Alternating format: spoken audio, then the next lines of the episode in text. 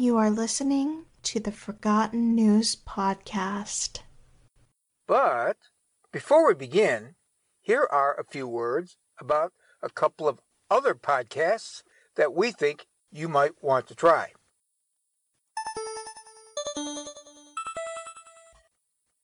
Called The Working Man's Nerdist, Tales from the Fandom is a weekly podcast where David talks with a guest about the fandoms that they love. Whether it's classics like Star Trek, Star Wars, and Tolkien, or new ones like Game of Thrones or Harry Potter. Anime, books, TV shows, movies, role playing, video games, cosplay, and more are discussed. Each episode is different based on the guest. No fandom is too big or too small. Subscribe to Tales from the Fandom and join in on the fun.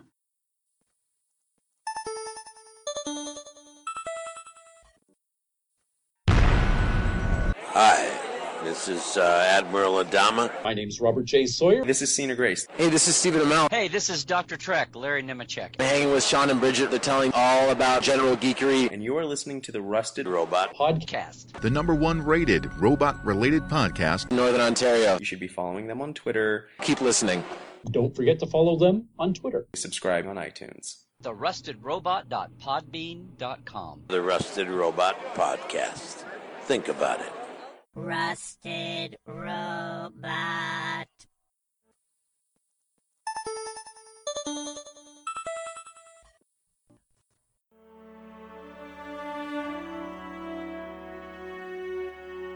Welcome to Strange But Forgotten, a series of occasional mini episodes of the Forgotten News podcast. These shorter episodes will feature odd, unusual, spooky, or funny stories that aren't really a good fit for a full length episode of the podcast. But, just like the regular episodes, these will always be true stories that were randomly found in old newspapers. Stories that haven't seen the light of day in decades, maybe even a century or more. So, for a little while, just relax and let this podcast be your time machine. Enjoy a slice of life from long before you were born.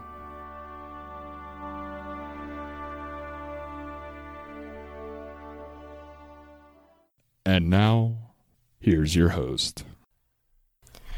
Hello, everyone. My name is Kit, and you are listening to Strange But Forgotten, a new project of the Forgotten News podcast. And first, before I say anything else, thank you for tuning in. Now, if you are a regular listener to the Forgotten News podcast, you probably already know that we get nearly all of our featured stories by looking through old newspapers. Usually, these are very old newspapers. And every so often, while doing that, we will stumble across a really strange story or a really funny story that we think our listeners might be interested in hearing, but it's simply too short or too random to be featured on a full length episode of the podcast.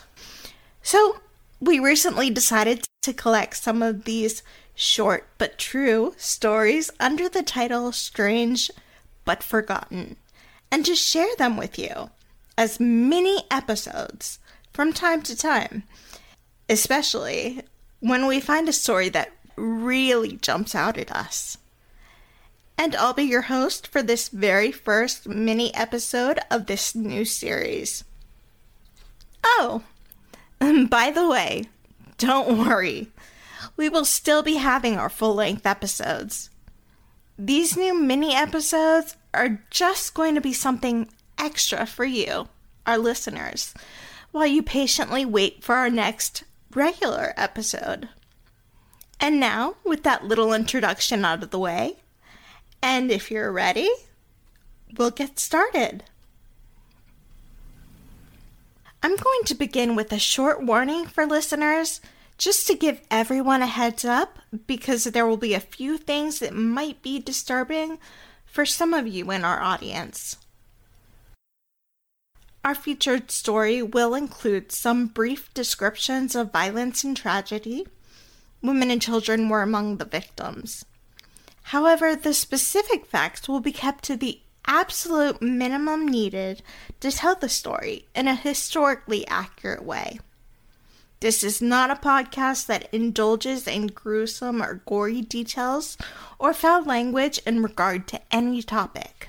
But even so, if you think that hearing about these things could possibly cause you to have a negative emotional reaction, then this episode might not be something you should listen to.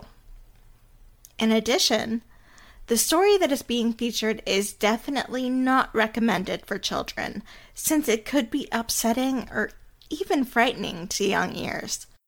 Parental discretion is strongly advised. And now, with all that having been said, our story begins at the start of the American Civil War, which took place between 1861 and 1865. One of the main leaders of the rebellion was a former U.S. Senator named Jefferson Davis.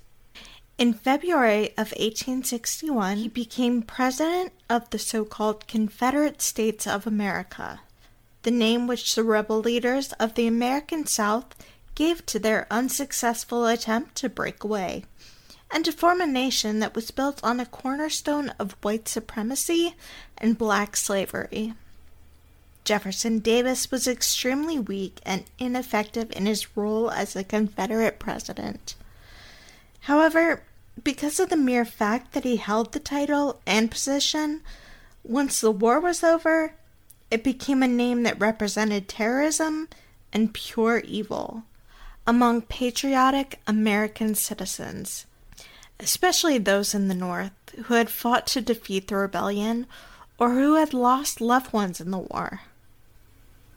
But our featured story is not about Jefferson Davis. I mean, it is not about that Jefferson Davis. Our story is about a rather nasty outlaw who called himself Jefferson Davis, or Jeff Davis for short. He was a violent and depraved man who rampaged through the middle of the eastern region of Ohio from the 1850s through the early 1870s.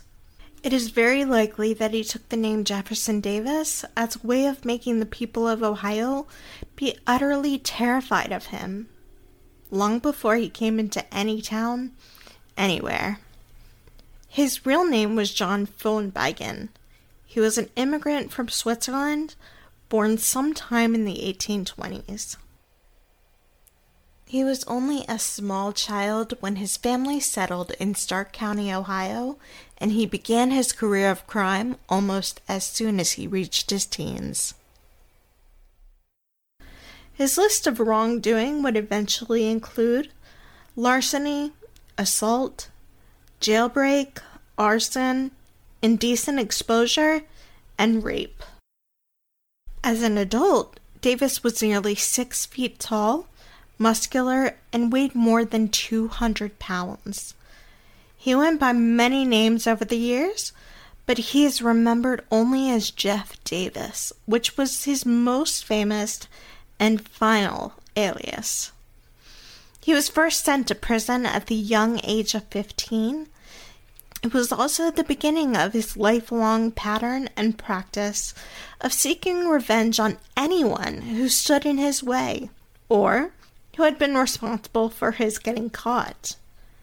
In this case, after he was released from prison, he promptly set fire to the home or barn of every member of the jury that had sent him away.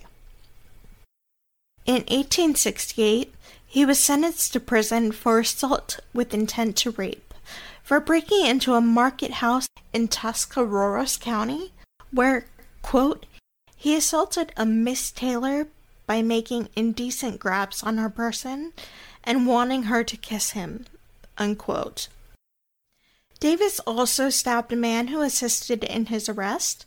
He sat in prison until 1872 for these offenses, but within a year after his release, He was again behind bars for petty theft and other crimes in Wooster, Ohio. But in early July of 1873, Davis escaped from jail when the sheriff accidentally left his keys in the lock while bringing a meal to his cell. And not long after that, on July 20th, in Ragersville, a town about 91 miles or 146 kilometers south of Cleveland, he attempted to rape Ellen Hummerkaust. And later on the same day, he assaulted Flora Van Leen. These were little girls. Both of them were nine years old. Ellen had been walking with another girl on the public highway near Ragersville when she was grabbed by Davis. Flora had been assaulted while playing near Stone Creek, not far from her house. Her father reported the crime in Ragersville, where the justice of the peace issued an arrest warrant, and Constable David Neff immediately began the search. Jeff Davis was caught and arrested a few days later. He was brought to Ragersville on Saturday, July 26th, around sundown. It was raining and very dark. Even so, the judge decided to hold a preliminary hearing that same evening in an attempt to prevent an outbreak of mob violence against Davis. A crowd of 30 to 40 angry citizens packed the courtroom, and many more surrounded the town hall, where the hearing was taking place. The judge and the sheriff attempted to calm the crowd while they awaited the arrival of witnesses. The only light in the room came from a man standing on a table holding a lantern. Davis began making threats against certain men in the crowd including the constable. The husband of the woman that had been assaulted by Davis in 1868 was in the room, and he asked him why he had done it. According to local news reports from the time, Davis replied, None of your business. I'll go where I please and I'll do as I please. The husband responded with his fist. This launched an immediate chain reaction of violence. Another man also punched Davis, and then someone else hit him in the head with a fire poker, and he fell on the floor unconscious. At this point, somebody jumped up on the table and blew out the lantern. The room went dark, and suddenly five to seven shots were fired into Davis, who was still on the floor. But somehow those bullets didn't kill him, even though three of the shots reportedly hit him in the head. A rope was tied to his feet, and Davis was dragged out of the building. As the men exited, they shouted to the gathered crowd that they would shoot anyone who came any closer. At some point, Davis awoke, realized what was happening, and repeatedly begged for mercy as he was dragged through Ragersville, ending up at a tree at the eastern edge of the town. A rope was put around his neck and he was hanged from the tree until he stopped breathing. This lynching resulted in criminal charges against four men for murder and obstruction of justice. However, only one man was eventually brought to trial. He was found not guilty. The charges were dropped against the other three men prior to any trial being held, possibly because all four were family men who had good standing in the community. It was not long before Ragerstown became nicknamed Hangtown, a name which stuck for decades. But that is not the end of the story. The lynchers had unceremoniously and secretly taken the body of Jeff Davis out of the county and hid it in a pile of sawdust. Unfortunately, the hiding place for the body was a badly kept secret. So much so that the location is still nicknamed today as Jeff Davis Hill. A short time later, a local doctor went out to the sawdust pile at night and dug up the corpse. He put it in his attic, evidently for medical study. After a few months, the doctor and his wife got sick of inhaling the smell of a rotting body in their house. So one dark evening, he took it to a neighboring county in his buggy and he buried it. He apparently shared the information with another physician, Dr. Herman Peters of Ragersville, who somehow acquired the body. There are conflicting stories as to how it came into his possession. Dr. Peters boiled the flesh off the bones of Jeff Davis and thereafter hung the skeleton in his office, and it remained there for many years. When the doctor died, his son sold the skeleton to a local barkeeper. The price was a box of cigars. The barkeeper wanted to hang it in the woods to scare raccoon hunters. His wife was outraged by the purchase, as well as her husband's intention for the skeleton. And so the barkeeper sold it to a local undertaker who kept it in his office. When he passed away, his adult daughter took it home and would hang it outside her house during Halloween season. She did this year after year until she passed away. At that point, her family donated the skeleton of Jeff Davis to the Ragersville Historical Society in the early 1990s. It has been on public display at the museum operated by the Society practically ever since along with the fire poker that had struck Davis on the head on the night of his lynching. And even that is not the end of the story. The ghost of Jeff Davis is reported to have been seen many times over the years. For example, in 1874, a large ditch was being dug at the spot where Davis had been lynched. Several huge heavy stones had been put into place by long hard work to line the sides of the ditch. It took two to four men to lift and move the stones. The next day, the stones were found tossed about as if they were baby toys. A large buggy was found sitting on top of a nearby barn. Local citizens also claimed that the town hall bell had been loudly rung many times, yet no one was pulling the rope. Strange lights have floated around the hanging tree.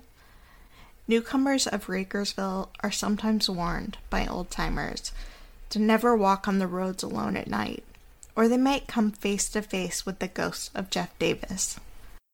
Some people believe that even though Jeff Davis came to the end of his life at the hands of an angry mob, and no questions about it, he was a really bad guy he was apparently very angry that he did not get his day in court. So, it is not hard to imagine why his ghost might still haunt the community where he was shot and hanged, with his body abused following his burial and repeatedly violated long after his death.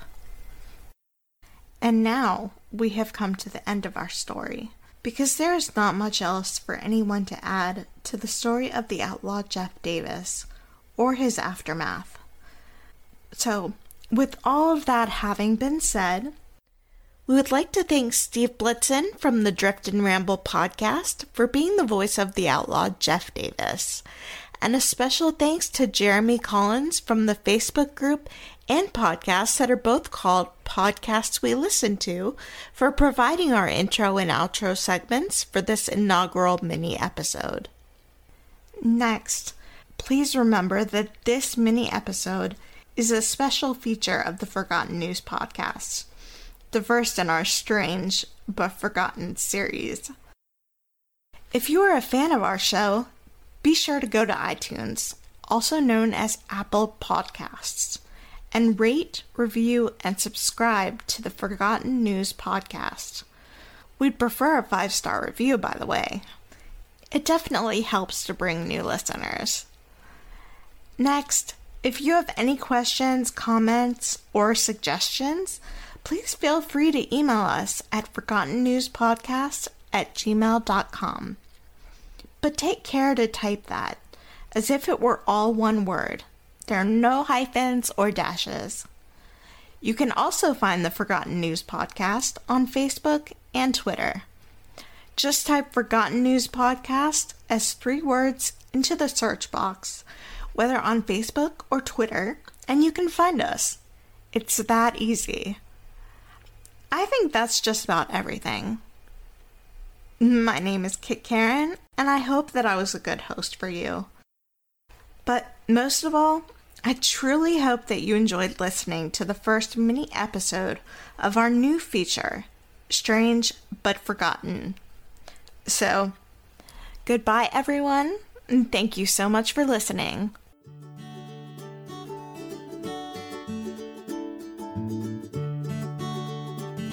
Thank you for listening to Strange but Forgotten, a series of occasional mini episodes of the Forgotten News podcast. You will now be exiting this time machine, but please be sure to come back again to enjoy another visit to the past.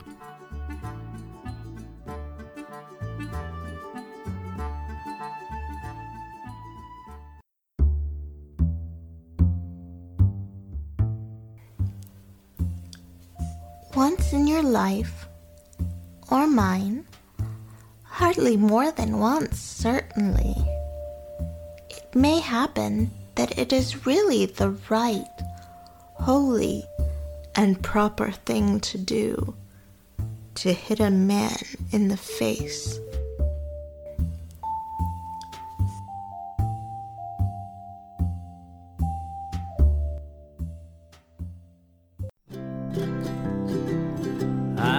Passing through, just passing through. Sometimes happy, sometimes blue. Glad that I ran into you. Tell the people that you saw me passing through.